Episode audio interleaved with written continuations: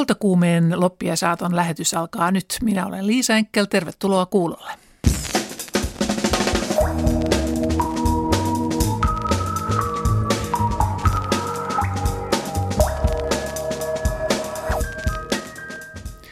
Vaikka valoa kohti olemme menossa, niin edelleen suurimman osan vuorokaudesta elämme pimeydessä. Siksi ihmettelen, miksi emme täällä Pohjolassa osaa paremmin hyödyntää pitkän pimeän mahdollisuuksia. Pimeän ja valotaiteen mahdollisuuksista keskustelen aivan kohta kansainvälisesti menestyneen suomalaisen valotaiteilija Kari Kolan kanssa. Tässä pystyy niin helposti ja pienillä liikkeillä tekemään näyttävän näköistä jälkeä, että ei tarvitse kuin vähän heilauttaa valaisinta, niin siitä tulee jo näyttävän näköinen valotaideteos.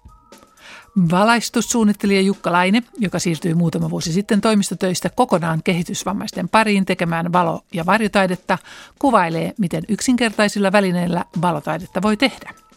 Parantola-vaihehan oli erittäin mielenkiintoinen, koska se oli yksi niitä vaiheita, jolloin sairaala-arkkitehtuuri oli jo todellakin arkkitehtuurin kärjessä. Sanoi arkkitehti professori Hennu Kiisik. Parantavasta sairaala-arkkitehtuurista kuullaan noin 20 vailla neljä ja Lappeenrannan laulukisan kuulumisia saamme vielä lähetyksen loppupuolella. Studiossani on pitkäpartainen mies, valotaiteilija Karikola, tervetuloa. Kiitos. Sinulla tosiaan on tuommoinen komea letitetty pitkä parta. Sillä taitaa olla jotain yhteyksiä myöskin yritykseesi. Joo, mun yrityksen nimi on, kun tähän aikana yrityksen perustin, yrityksen nimi on Valoparta, kun valohommia tehdään ja parta on tämän näköinen, niin tämä on pitkälle brändättyä hommaa, että mut näkee kerran, niin se yrityksen nimenkin muistaa. Ja tuo parta taitaa olla ainakin metrin mittainen. Joo, kyllä aika, aika pitkäksi on päässyt. Sinun valoteoksesi on ollut esillä viime vuonna ed- ed- ed- muun muassa Pariisissa, Prahassa, Turkissa, Istanbulissa, Tampereella, Kouvolassa paljastettiin lokakuussa historiavaloteos, joka oli tähän asti yksi Suomen suurimmista. Joo. Ja huomenna avautuu pohjoismaisten suuri valotaidetapahtuma Lux Helsinki. Muuten tässä täytyy mainita, että kuvia Karikolan teoksista löytyy Kultakuumeen sivuilta. Kari Kola, olet työskennellyt pian 15 vuotta valon kanssa ja tehnyt yli pari tuhatta valoteosta, tanssiteoksia, oopperoihin ja musikaaleja ja vaikka mitä. Kerro missä ja milloin tajusit, että valo on sinun juttusi?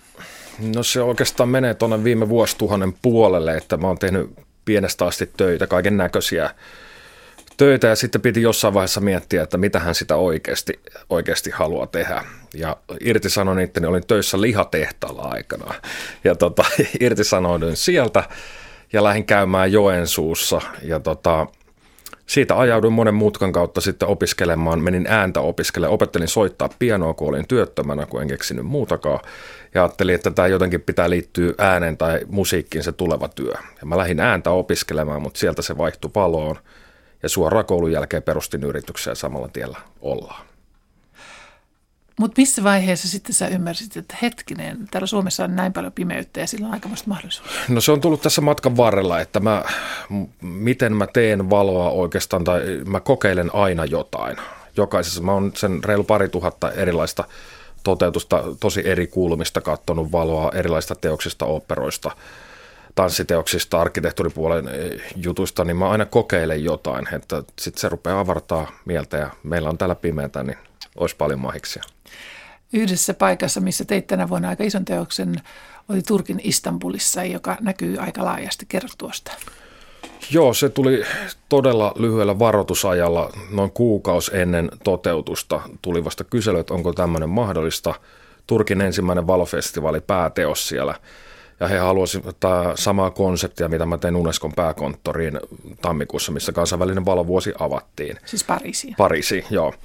Ja, tota, ja sitten otin haasteen vastaan, menin sinne, kohteena oli semmoinen toisiksi, taitaa olla Euroopan toiseksi suurin kauppakeskus, siinä on neljä pilvenpiirtäjää ja semmoinen alue, mihin voisi Helsingin stadionin laittaa sisälle – ja se piti kolmessa päivässä sitten rakennella. Se oli ensimmäinen valoteos, mikä, mitä voi katsoa kahdelta eri mantereelta. Että siinä on Euroopan ja Aasian raja kahden kilometrin päässä, että siitä tuntui porukka tykkäävän. Ää, mitä kaikkea oikeastaan valolla voi luoda? Kyllä siinä oikeastaan mielikuvitus on vaarajana nykyään. Et tekniset mahdollisuudet on helpottunut tosi paljon viimeisen kymmenen vuoden aikana. Et mulle paras työväline on ehdottomasti mun mielikuvitus. Se on se, mitä ei voi oikein kopioida ja, ja se, jos ei sen anna niin kuin rajoittaa minkään, niin ei siinä ihan hirveästi rajoja nykyään enää ole. Miten ruokit tuota mielikuvitustasi? No oikeastaan sillä, että mä, mä oon osittain hyper, tai hyvinkin paljon itse asiassa hyperaktiivinen ja touhun koko ajan jotain. Ja mulla on vilkas mielikuvitus ollut pienestä pitäen.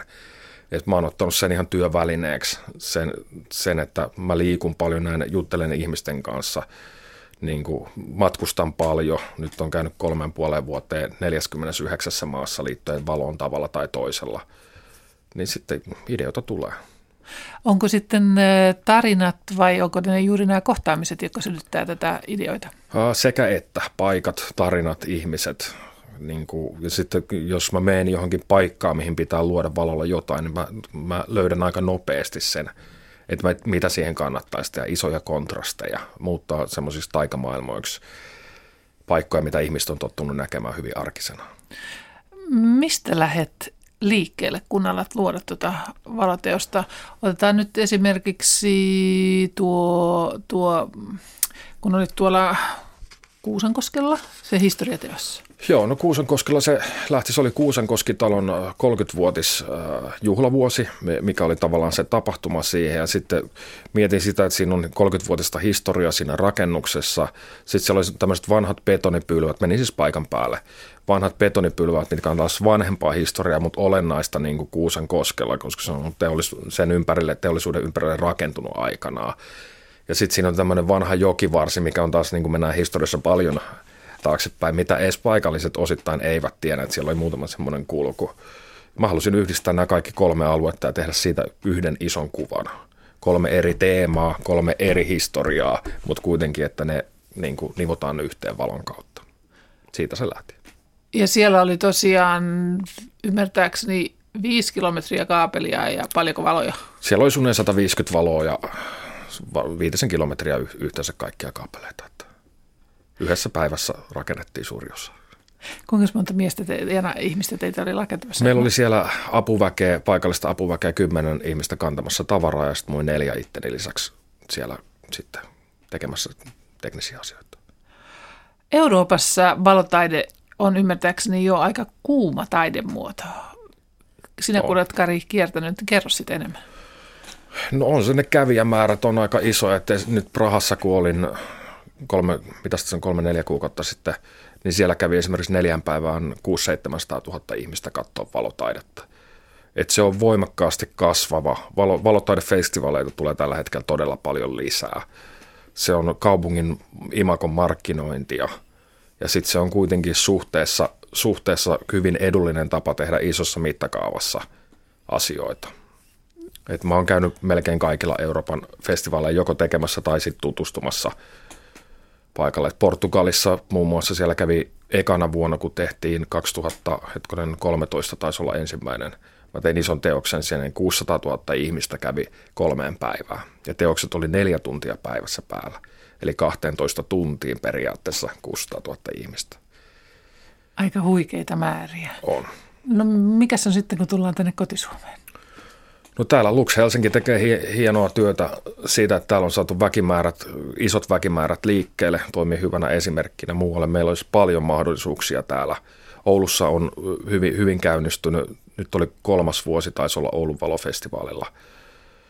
Et tota, mitä pohjoisempaa mennään, sitä enemmän sitä valoa kuitenkin kaivattaisiin. Mun mielestä siinä on todella paljon mahiksia, mitä me ei ole käytetty vielä. Et yleensäkin talvitapahtumia – voi koristella muutenkin valolla, ei tarvi olla pelkästään niin kuin valofestivaalia. Niin siis jos ajatellaan, että Suomessa on niin kuin loka, marras, joulu, tammi, helmi, Kyllä. melkein maalis, niin, niin mikä mättää, ettei tätä ymmärretä? No se, tätä mä oon kysy, kysynyt hyvin, hyvin monella ihmiseltä, ketkä ovat päättävissä asemissa, että tota, vielä ei ole muut samassa mittakaavassa löytänyt sitä kuin Helsingissä – että tota, ne ei näe sitä jostain syystä ehkä, ehkä niin kuin tämmöisenä markkinointina ja se tuntuu suurelta se rahamäärä, mikä ei oikeasti kuitenkaan ole. Et, et, et, tota, siinä on kuitenkin, Joensuussakin koke, kokeiltiin muutama vuosi, niin saatiin paljon väkeä liikkeelle, paljon, paljon mediaa, paljon positiivista palautetta, mutta sitten kuitenkin homma, homma vähän hyytyy. Sanoit tuossa, että se ei ole kallista. Miten kallista valoteosten, taideteosten tekeminen on? No tänään kuulin, kuulin itse asiassa semmoisen luvun esimerkiksi täältä Lux Helsingistä, että viime vuonna niin se oli kolme euroa suunnilleen kävijää kohden. Paljon se maksoi se koko festivaali. Et jos ajatellaan, että sillä saa ratikkalipun, niin tota, siellä kävi 200 000 kävijää ja vähän yli 600 000 on kokonaisbudjetti, niin se pitää kuitenkin suhteuttaa kävijämääriin. Että se on kyllä halpaa. Öm, jos mennään ihan alkukohtaan, niin, niin mistä valotaideteoksen suunnittelu alkaa? Ide, ideasta oikeastaan siitä, että se, sitä voi, tai mä teen, varmaan voi tehdä tapoja varmaan yhtä paljon kuin tekijöitä. Että itsellä se lähtee monesti, mä teen paikkakohtaisia teoksia, mä niin kuin so, sovellan jonkun konseptin siihen paikkaan. Että se tietenkin mietitään rajoitteet ensin, onko niitä, annetaanko niitä rajoittaa, mikä teema on. Että vaikka siinä Pariisin valovuoden avauksessa mä mietin, kun se on kansainvälinen valovuoden avaus, se on niin kuin symbolikaltaan ehkä isoin keikka, tai ei edes ehkä, vaan ihan varmasti isoin keikka mun elinaikana niin kuin globaalilla tasolla. Niin tota, mietin, että mitkä on isoimpia asioita valossa mulle, ja ne on revontulet ja auringon nousu tai lasku. Niistä niin kuin ammensin sen niin kuin pohjan tematiikan siihen. Sitten niistä tulee hienot värikontrastit, että pysytään vihreän sinisen sävyssä ja sitten tehdään auringon nousu punaorassilla. Niin siitä, siitä tulee niin kuin hyvää draamaa siihen ja visua, rajua visuaalisuutta tietenkin. Nykypäivänä ilmeisesti on kaikki tämä tietokoneohjattu. Se on tietokoneohjattu jo, että sitä voi viedä hyvin pitkälle. Sitä. Ja tämä, näihin teoksiin ei kuulu vain ymmärtääkseni valo. Ei kyllä ainakin itse hyvin monesti käytän ääntä myös, että mä käytän yleensä, yleensä tosi hidas temposta – teemaa tai, tai niin kuin yleensä teoksen teemat, teemat ja tempo on lähinnä tämmöistä meditatiivisuutta, mitä sitten lisätään äänimaisemalla. Et nykyään kaikki media ja elämän rytmi menee mun mielestä liian nopeaksi, kun kaikki kuitenkin haluaisi istua nuotiolla ja tuijotella sitä tulta. Niin sitä samaa meditatiivisuutta mä monesti ha- haen teoksissa ja koitan pysäyttää ihmiset sillä hitaudella, ei sillä nopeudella. Tarkoitetaan vielä tähän, että valotaide ja, ja esimerkiksi Finlandia-talon värivalaisu, niin ne ovat hieman kaksi eri asiaa. No ne on eri asioita, että mun mielestä niin kuin valotaiteessa niin kuin hyvin monesti siinä on tarina.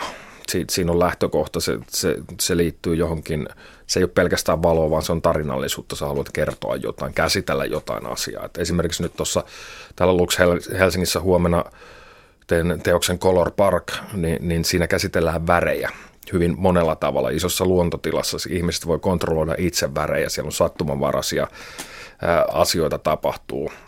Että siellä on kolme interaktiivista kohtaa myös, missä ihmiset, ihmiset pääsevät kokemaan hyvin erilailla värien käyttöä, miten väri vaikuttaa.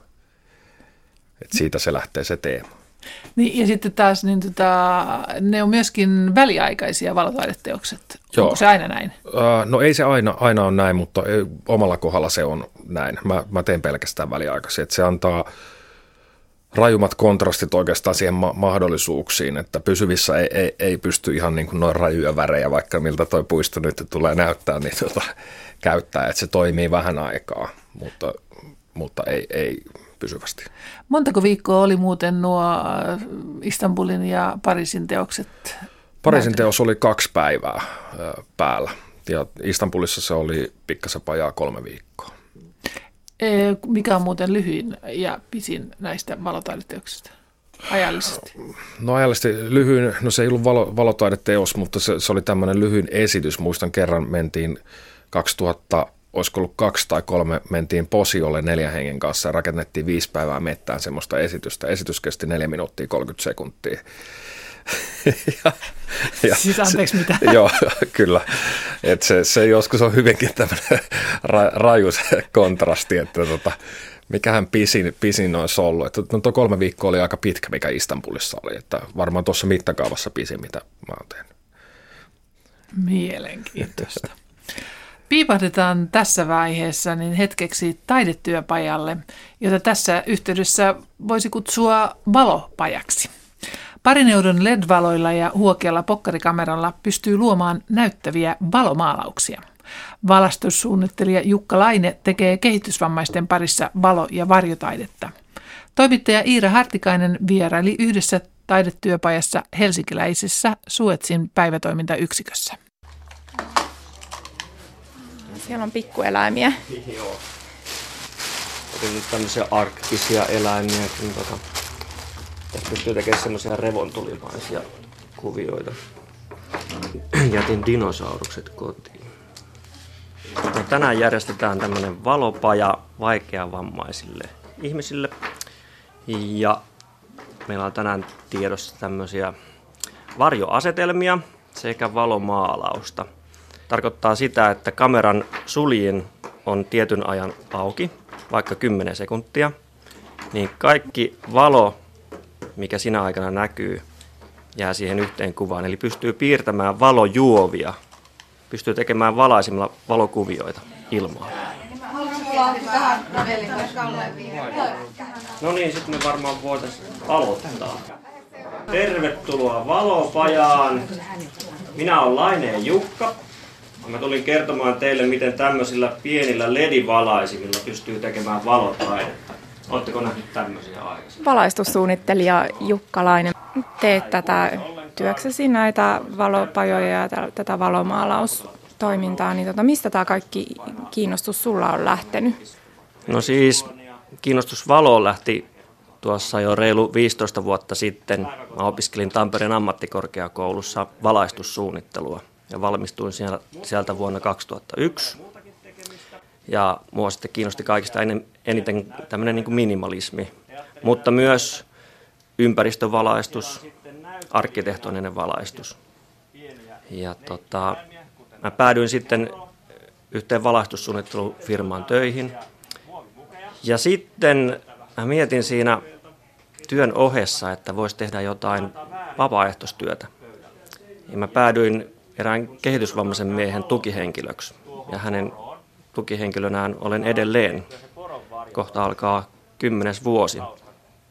Ja ensimmäisen tukihenkilövuoden jälkeen kysyin, että voisiko tehdä jotain palkallista työtä siellä kehitysvammaisten parissa. Ja mä pääsin tuuraamaan yhteen kerhoon. Sitten mä pääsin tuuraamaan toiseen kerhoon, kolmanteen kerhoon, neljänteen kerhoon. Ja mua ruvettiin nykimään, että tuu tänne sosiaalialalle – töihin. Täällä riittää hommaa. Sitten mä ihan suunnittelufirmassa, kun naputtelin tietokonetta kahdeksasta neljään tai kahdeksasta kahdeksaan, niin yhtenä kauniina päivänä sitten ilmoitin pomolle, että mä lähden kokeilemaan siipiäni sosiaalialalla. Ja pomo sanoi, että lähde kokeile siipiä ja tuu takaisin, jos ei ole sun juttu, että hän jättää ovet auki.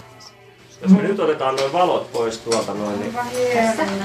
No niin. Nyt se näyttää kuin se susi on se hirviä Sitten nämä kuvat, mitä mä otan, niin mä lähetän nämä CD-rompulla tänne teille. Ja sitten tuli idea siitä, että, että mun valaistussuunnitteluosaaminen ja sitten se pienoinen osaaminen sieltä sosiaalialalta, että miten kehitysvammaiset ja valo miten ne saisi yhdistettyä. Ja mä vein ledejä kehitysvammaisten kerholle ja pidin tämmöisen varjopajan. Ja he innostuivat siitä kovasti. Ja mä rupesin siitä kehittämään niin kuin pelkästään kehitysvammaisille tämmöistä uutta taidemuotoa. Ja oli CP-vammaisia, kuulovammaisia, jopa näkövammaisia. Ja koko ajan oli vaan niin kuin parempaa ja parempaa palautetta. Ja sitten mä rupesin käymään päiväkodeissa ja kouluissa ja tuon työväenopistossa kursseja ja nyt tuossa viime vuonna olin opettamassa Helsingin yliopistossakin tämmöinen opettajien täydennyskoulutuskurssi. Tosi hieno. Mikäs tää on? Vähän niin kuin tuommoinen sateenkaari. se pois. Eikö se joku kissa? Niin joo. Näet sä Daniel ton pinkin kissa? Niin ja sit toi tuli toi susi tuonne syöpään sitä. Tästä tulee heti mieleen, että tähänhän voi niinku yhdistää just sellaista kaikkea tarinankerrontaa ja sellaista terapeuttista. Joo, kyllä vaan, että tuolla esimerkiksi muistisairauden vanhusten parissa on tehty sellaista, että tehty vaikka varjoasetelmia kissoista ja koirista, niin he on alkaneet muistella sitten lapsuuden lemmikkieläimiä. Ja sitten tietenkin kun vaikka päiväkodissa käy, niin ei tarvitse lapsia hirveästi saduttaa, että sieltä tulee tarinaa kyllä. Se mikä kerkee. Nyt mä voisin kokeilla sitten tätä seuraavaa valojuttua teille opettaa. Eli homman nimi on valomaalaaminen. Kamerassa on pitkä valotusaika. Tässä on 15 sekuntia. Se tarkoittaa sitä, että valaisimesta tuleekin kynä. Eli jos tästä otetaan valaisin ja kamera on täällä, niin tällä valaisimella pystyy piirtämään erilaisia kuvioita. Lähtee N, Y, T, nyt.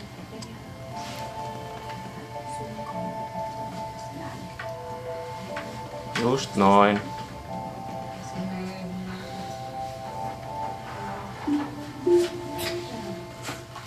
Hyvä, kiitos. Sitten mulla on täällä tämmönen pieni projektori, niin voidaan katsoa tuolta seinältä. Katsotaan. Voiko mihin tulee tuu mihin sinne? Katsotaan. No niin, siellähän ne näkyy. Siinä, On. Tässä pystyy niin helposti ja pienillä liikkeillä tekemään näyttävän näköistä jälkeä. Että ei tarvitse kuin vähän heilauttaa valaisinta, niin siitä tulee jo näyttävän näköinen valotaideteos. Tai sitten nämä varjoasetelmat, niin jos vaikka joku sanoo, että ei hän osaa piirtää tai maalata, niin ei tarvitse kuin laittaa yksi valaisin pöydälle ja sitten joku esine, niin siitä tulee näyttävän näköinen varjoasetelma. Että se yksinkertaisuus ja, ja helppous ja, ja sitten myös tämä edullisuus, että ei tarvitse hankkia mitään kalliita laitteita. N, Y, T. Nyt aika moni luulee, että tämä valonmaalaus on digitaalisuuden myötä tullut mahdolliseksi, mutta valomaalaus on yli sata vuotta vanha keksintö. Ja nykypäivänä pystyy tekemään vaikka kännykällä valomaalauksia.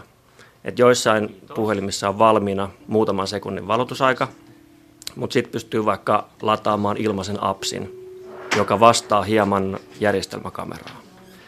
Ja se kamera, mikä mulla on täällä mukana, niin on taas tuommoinen pokkarikamera. Että sellaisiakin löytää nettihuutokaupoista nykyään muutamalla kympillä. Et mä yritän pitää tämän tosi edullisena harrastuksena. Ei tarvi ensimmäisenä ostaa sitä tuhannen euron järjestelmäkameraa, että pystyy tekemään valosydämen. Niin, ja tää on tämmönen kummitushyvynaava. Halloween. Onnellinen kummitus. Tai jokerit vai? Jokerit piirret. Niin, toi on muuten ihan kuin se... Suetsin päivätoimintayksikössä Helsingin Jätkäsaaressa vieraili edellä toimittaja Iira Hartikainen. Haastateltavana tässä oli valaistussuunnittelija Jukka Laine. Studiossa kanssani nyt on äh, valotaiteilija Kari Kola. Millaisia ajatuksia tuo juttu herätti? No tässä on hy- hyvä pointti se, että va- valo sopii kaikille. Että se sopii kaikista lähtö- lähtökohdista niin kuin, ka- kaikille iille, ikäisille ihmisille. On niin kuin, oikeastaan kelle tahansa ja siitä löytää aina uutta ammennettavaa. Että valo yhdistää paljon asioita. Niin ja sitä voi alkaa noin myöskin äm, pienimuotoisesti ja yksinkertaisesti. Kyllä, kyllä. Koska sinä muuten ensimmäisen kerran leikit valoilla? No konkreettisesti var, varmaan, kun menin harjoitteluun Joensuun kaupungin teatterille niin kuin tämmöisillä teatterivalaistuksilla, mutta tietenkin kynttilöillä ja muilla on tullut leikittyä tulella ihan pienestä pitäen. Nyt olet kuitenkin kansainvälisesti tunnettu valotaiteilija ja vierailut monessa maassa viime vuonna Turkissa, Prahassa ja Pari, äh, Ranskassa. Niin miksi valotaide on edelleen niin huonosti tunnettua Sitä kysyy muun muassa tässä yksi kuuntelijamme. No se on oikeastaan, että tekniset mahdollisuudet on muuttunut viimeisen kymmenen vuoden aikana niin paljon, että nyt pystyy vasta olemaan ne asiat mahdollisia, mitkä ei ollut kymmenen, edes viisi vuotta sitten mahdollisia. Että LED-tekniikka on muuttanut paljon, videotöitä on tullut paljon, videotekniikka on mennyt tosi paljon eteenpäin, optiikka on mennyt eteenpäin. Että kyllä tuo tekninen puoli oikeastaan on niin kuin mahdollistanut niitä asioita myös tosi paljon. Päästään paljon isompiin mittakaavoihin ja vähän järkevimmissä sähkömäärissä. Mutta itse valotaiteellahan on aika pitkä historia. Se juontaa tuonne 1800... 1800-luvulle ainakin, että varmaan on, onhan niin kuin valoa ihmetelty varma, varmasti siitä, kun on, on tehty ensimmäiset tulet. E, että kyllä se on, niin kuin, tuli on tietenkin ensimmäinen niin kuin meidän rakentama valolähde ja si, siinä on paljon, niin kuin, mitä voi käyttää myös, tehdä myös paljon tuliteoksia ihmiset tekee. Ja tota, sieltä se ammentaa mahdollisuudet. Öm, jos mennään ihan arkiseen maailmaan, niin oma kotisi, niin onko siellä valotaidetta? Miten valaiset omin, koti, oman kotisi? No kyllä se aika huonosti on valaistu, että tota, aika, aika pimeitä on, että muutaman semmoisen erikoisvalaisin mä itse asiassa löysin tuolta Tallinnasta yhden käsityöläisen, ketä tekee tämmöistä kokos, kokos pähkinöistä tekee tämmöisiä erikoisvalaisimia, niin semmoisia hommasin muutaman, mutta kyllä se vielä aika lapsen kengissä siellä se valotaide on. Mitä ajattelet, että miten me voimme tavalliset pulliaiset tehdä tässä pimeydessä valon kanssa kotonamme? No kyllä monesti semmoinen, niin kuin, mikä tekee valosta mielenkiintoisempaa, on se, että se ei ole tasasta, vaan se varjo on yhtä tärkeää kuin se, se valo. Että varjoja kannattaa käyttää paljon. Esimerkiksi mulla on kotona vähän kasveja valaistuja tälle, mistä tulee sitten varjoja kattoon. Se on paljon mielenkiintoisemman näköinen se valkoinen katto, kun siinä on myös va- varjoa. Ollaanko me täällä Suomessa jotenkin vähän tosikkoja tämän valon suhteen, että kun me ei uskalleta, uskalleta leikitellä sen kanssa? No vähän joo, että tota, kyllä siinä mahdollisuuksia siinä on paljon enemmän, mitä ollaan käytetty. Että vaikka täällä on tosi hyviä valosuunnittelijoita ja teknisesti ollaan aika pitkällä monessa asiassa, mutta, mutta kuitenkin niin kuin se on aika rajoittunutta vielä toistaiseksi se käyttö. Niin maailmanlaajuisesti ehkä äh, yksi tunnettuja suomalaisia valotaiteilijoita on Mikki Kunttu, joka on tehnyt äh, erityisesti sisävalaistuksia, teatterivalaistuksia ja konserttivalaistuksia. Ja, ja sinä olet yksi näistä ulko, rakennusten ulko- ja luonnon valaisi, valaisijoista. Äh, miksi teitä, vaikka Suomessa on aika hyvä koulutus ympäri maata, niin, niin vielä ei ole kansainvälistä läpimurtoa tapahtunut muuta kuin muutamilla?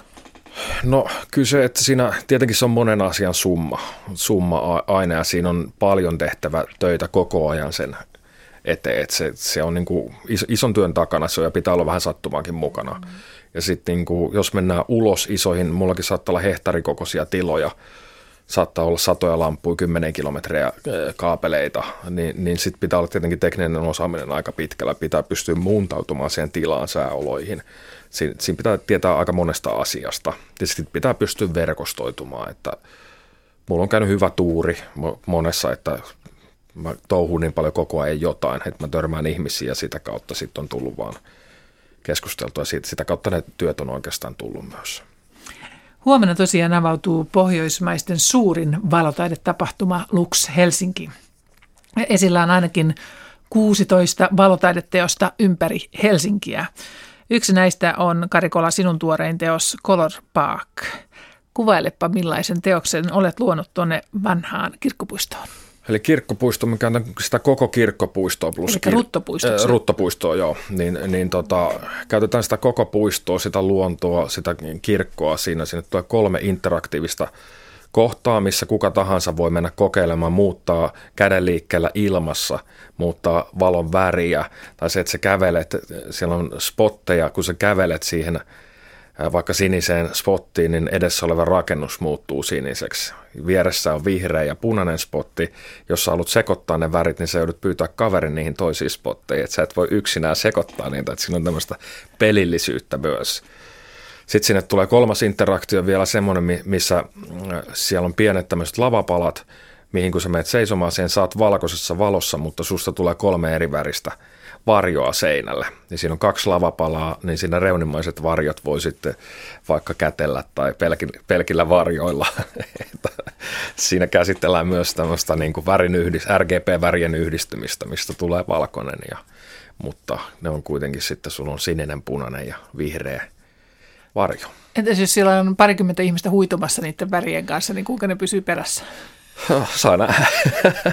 et, et, tota, siinä on osa interaktioista on tosissaan, siinä on semmoinen pitkä käytävä, missä on paljon LED-heittimiä ja si, siinä on yksi kerralla, siinä on tämmöinen noin sata vuotta vanha soitin kuin Teremin, missä käden liikkeellä häiritään tämmöistä magneettikenttää, niin siinä voi olla yksi kerrallaan kontrolloimassa sitä, mutta siellä pystyy, moni ihminen tulee kokeilemaan ihan varmasti näitä. Kuinka monta kilometriä kaapelia toi tuommoinen teos vaatii? Kyllä siinä aika monta on. ja lamppujakin taitaa olla jonkin verran. Lampuja on, että siinä on äh, yli 400 heitintä ja sitten siinä on myös siinä on toinen teos samassa tilassa, missä on noin 250 lyhtyä. Et siellä, on, siellä on todella paljon nähtävää siinä. Sinne tulee äänimaisema, sinne tulee usvaa. Si, siinä on monenlaista nähtävää on. Ja tämä tosiaan on vain yksi 16 valotaideteoksesta täällä Helsingissä. Eli jos ei aikaisemmin ole kokenut valotaideteoksia, niin nyt kannattaa vierailla Helsingissä seuraavan äh, neljä, viiden vi, päivän aikana. Päivä, eli huomenna kello 17 on avajaiset ja sitten se jatkuu tuonne sunnuntaille saakka. Että jos ei ole mitään tekemistä, niin voi matkustaa tänne Helsinkiin Kyllä. katsomaan valotaideteoksia. Kiitoksia Kari Kola. Kiitos.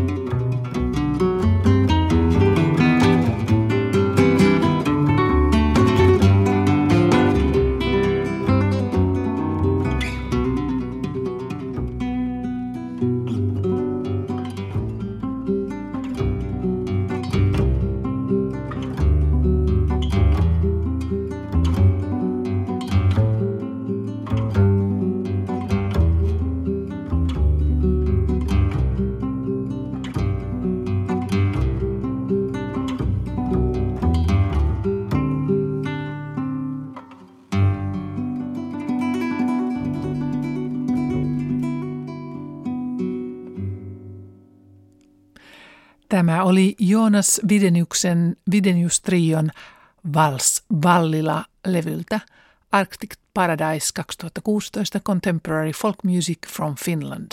Muuten aivan ihana levy. Seuraavaksi sairaaloiden maailmaan. Sairauksien hoitomenetelmät ovat vuosikymmenten kuluessa kokoneet muutoksia. Muutokset ovat vaikuttaneet myös sairaala-arkkitehtuuriin. Sitä on aina uudistettu uusien tarpeiden mukaan. Arkkitehtuurimuseossa Helsingissä on parhaillaan esillä näyttely, joka esittelee sairaala-arkkitehtuuria runsaan sadan vuoden ajalta. Viime syksynä keskusteltiin paljon sote-uudistuksesta. Näyttelyn kuraattori, arkkitehti Hennu Kiskinin mukaan se ei välttämättä lisää uudisrakentamista, mutta uusia haasteita se tuo. Epäilemättä se tulee muuttamaan asioita jonkin verran. Nythän joka tapauksessa tilanne on se, että kaikki, periaatteessa kaikki meidän sairaalarakennuksemme pitää pistää uusiksi. Ja se prosessi on jo alkanut aikamoisella vauhdilla.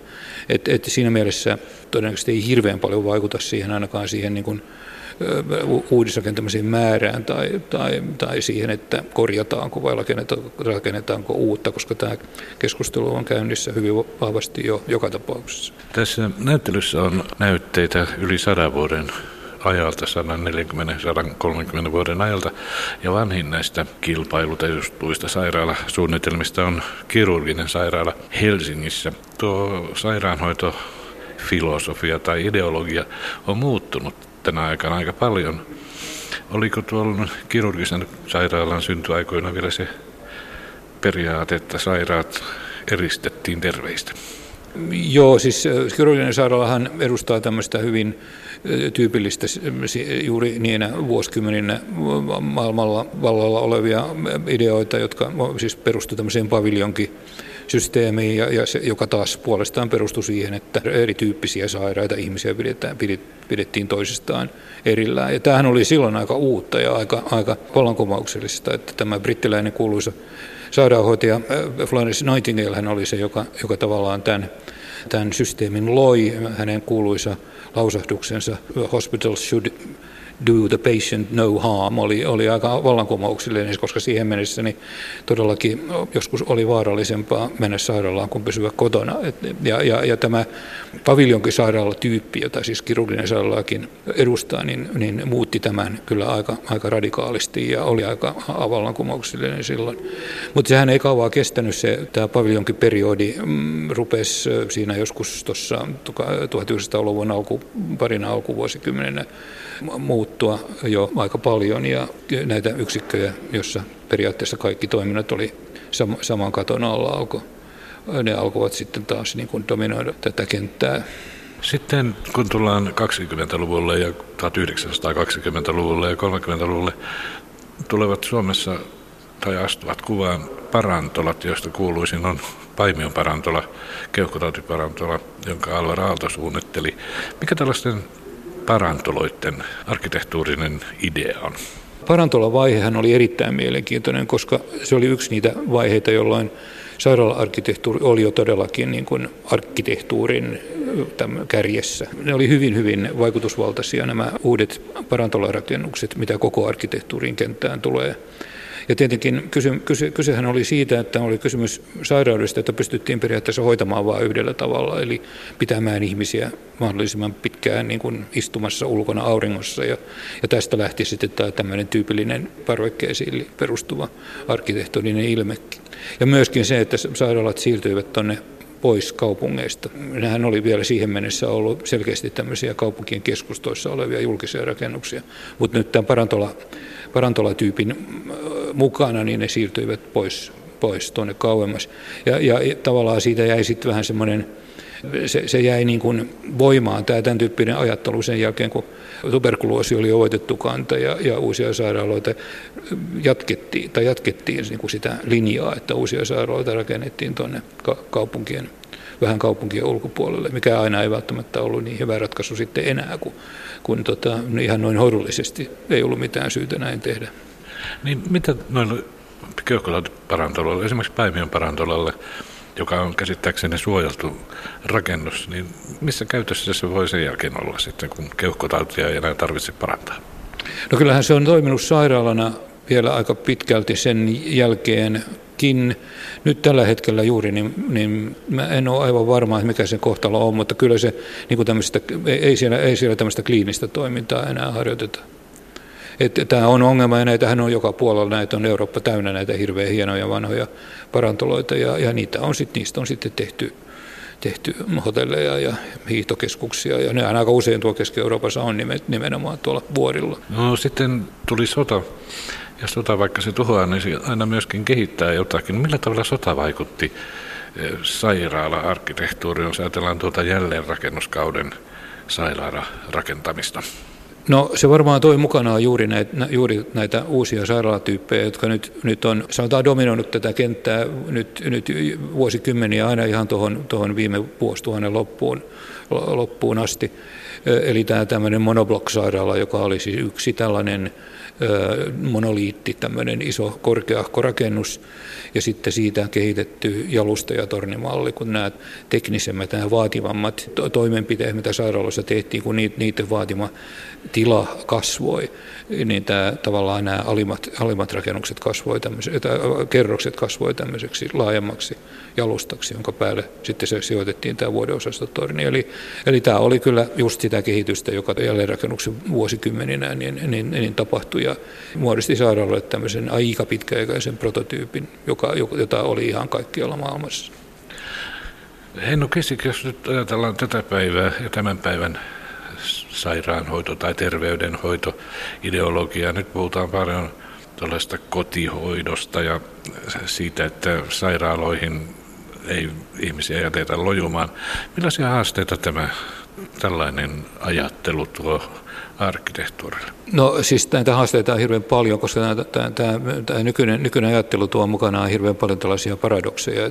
Esimerkiksi juuri tämä, että että halutaan, että halutaan viihtyisempiä sairaaloita, halutaan, mutta kuitenkin nämä viihtyisät sairaalat on, on, on toisaalta sitten niitä, joista halutaan ihmiset aika nopeasti myös ulos. Tämä, tämä tämmöinen tehokkuuden ja kodinomaisuuden viihtyisyyden yhdistäminen on tietenkin aikamoinen haaste arkkitehtuurisesti joka tapauksessa. Sitten toisaalta halutaan, että sairaalat on on avoimempia, että niihin on helpompi tulla sisään. Ne toimii minkä tahansa julkisen rakennuksen tavoin tämmöisenä kohtaamispaikkoina. Ja toisaalta sitten turvallisuusvaatimukset jatkuvasti kasvavat. Eli, eli tämän tyyppisiä paradokseja nyky, nyky, nykyään sairaalasuunnittelussa kyllä löytyy aika paljon. Sanoi professori arkkitehti Hennu Kiisik. Toimittajana oli Seppo Heiskanen. Lappeenrannan valtakunnallinen laulukilpailu on edennyt siihen pisteeseen, että huomenna on finaalin aika. Yle.fi kautta klassinen osoitteesta löytyvät välierien esitykset ja kilpailijoiden haastattelut ja huomenna finaalia voi seurata Ylen kanavilta. Yksi kilpailun tuomareista on oopperalaulaja Soile Isokoski, joka voitti itse kilpailun vuonna 1987. Nykyisin kilpailu on kovempaa ja se on jotenkin nopeampi temposta niin kuin elämä yleensäkin nykyään. Ilahduttavaa on nyt se, kun tässä takavuosina puhuttiin, että ei ole miehiä, mieslaulajia Suomessa, niin nythän täällä niitä on.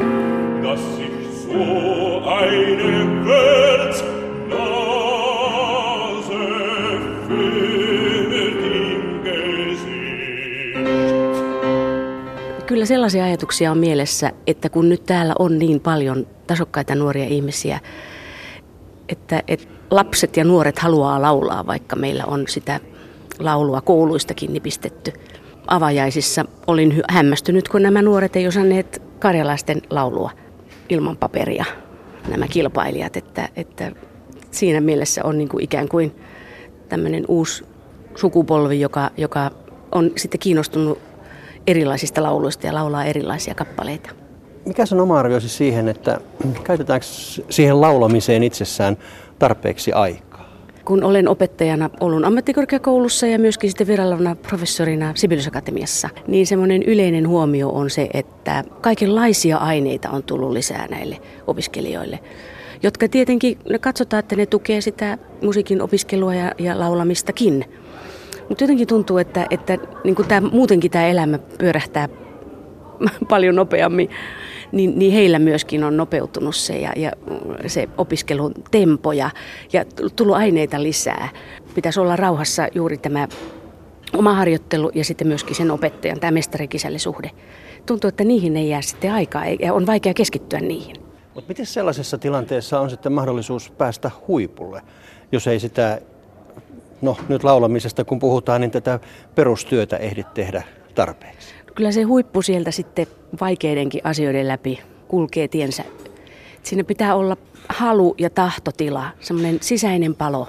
E- ei pelkästään, että kehittää sitä teknisesti sitä ääntänsä ja, ja, ja laulaa kappaleen toisensa perään ja oppii fonetiikat ja kaikki. Pitää olla sitten vielä semmoinen pikku narsistinen palo, että, että minä haluan myöskin tämän, mitä minä tunnen täällä sisälläni, tämän musiikin avulla ja näiden tekstien avulla.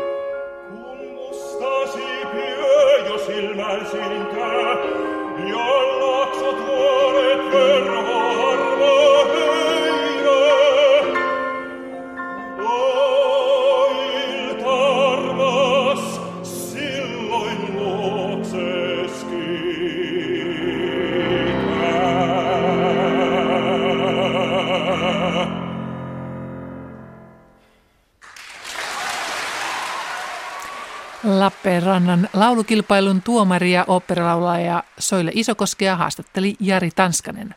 Tuossa kuultiin huomenna finaalissa esiintyvän Christian Lindruusin taidenäytettä laulukilpailun välierästä. Ylihuomenna torstaina Christian Lindruus on haastattelussa isänsä Petri Lindruusin kanssa kultakuumeessa. Kolme polvea oopperalaulajia on aika mielenkiintoinen kombinaatio. Ja torstain kultakuumeessa tapaamme myös Hollywood-legenda John Malkovitzin, joka vierailee muuten parhaillaan Helsingissä. Huomenna hän esittää musiikkitalossa paranoidisen yksinpuhelun argentiinalaisen ihmisoikeusaktivisti Ernesto Savaton romaanista Sankareista ja haudoista. Kertojan monologia rytmittää Helsingin kaupunginorkesteri ja Alfred Snitken pienokonsertto. Huomenna vietetään loppiaista, joka on vanha kristillinen juhla ja jopa vanhempi kuin joulu. Monelle se on päivä, jolloin joulukuusi viedään ulos. Muistatteko muuten, miksi loppiaista on vietetty?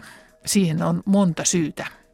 Loppiainen vakiintui jo 200-luvulla, jolloin sitä vietettiin Jeesuksen syntymäjuhlana, vastakohtana pakanallisille aurinkojuhlille. Loppiaista on vietetty ja vietetään edelleen ortodoksien parissa Jeesuksen kastejuhlana. Keskiajasta lähtien loppiaista on ryhdytty viettämään niin Itämaan tieteen kunniaksi, jotka kumarsivat vastasyntynyttä Jeesusta. Kultakuume oli tänään tässä. Kiitoksia ja oikein hyvää iltapäivän jatkoa.